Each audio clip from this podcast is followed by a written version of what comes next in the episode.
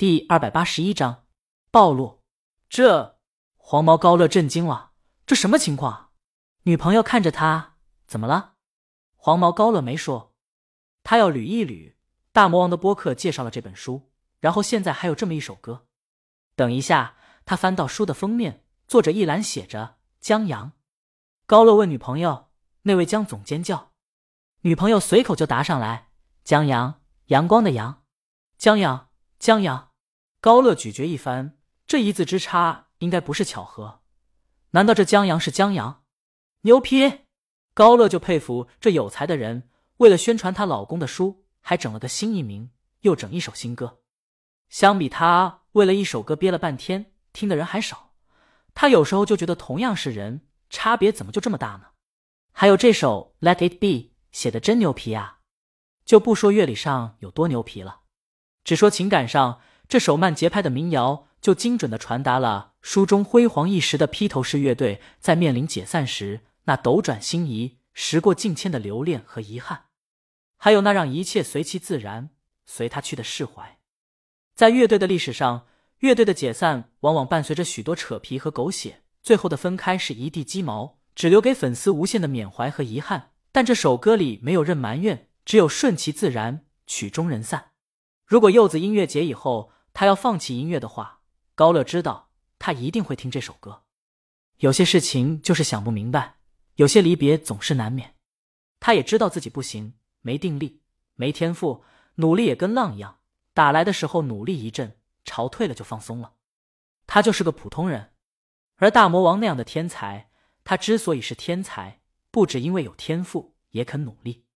就顺其自然吧，不要再欺骗自己了。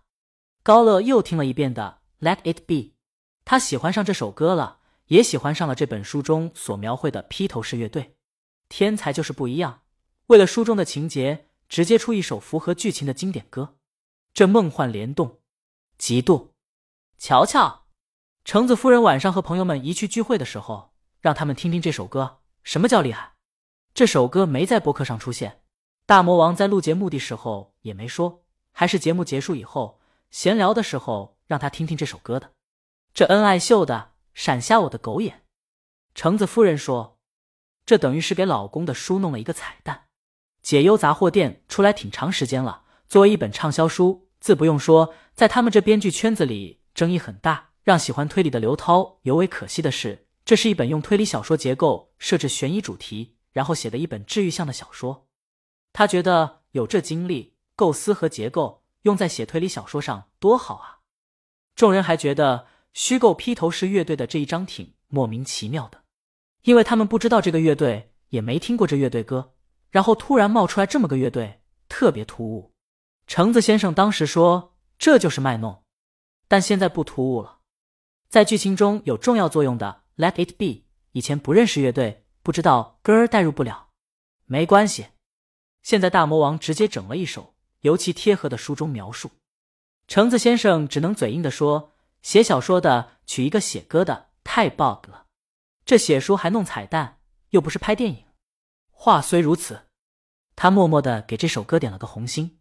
大胡子也喜欢这首歌，听着这首歌，再看那一张，突然就有感觉了。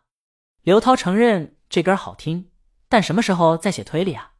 徐光正说：“那你得再等等，等他老婆什么时候说想看推理。”陈杰已经问出来了。上次写《东方快车谋杀案》是李清明看马虎杀的时候，不知道因为什么话题引起的，可能是嫉妒。橙子先生说，他对此很有经验。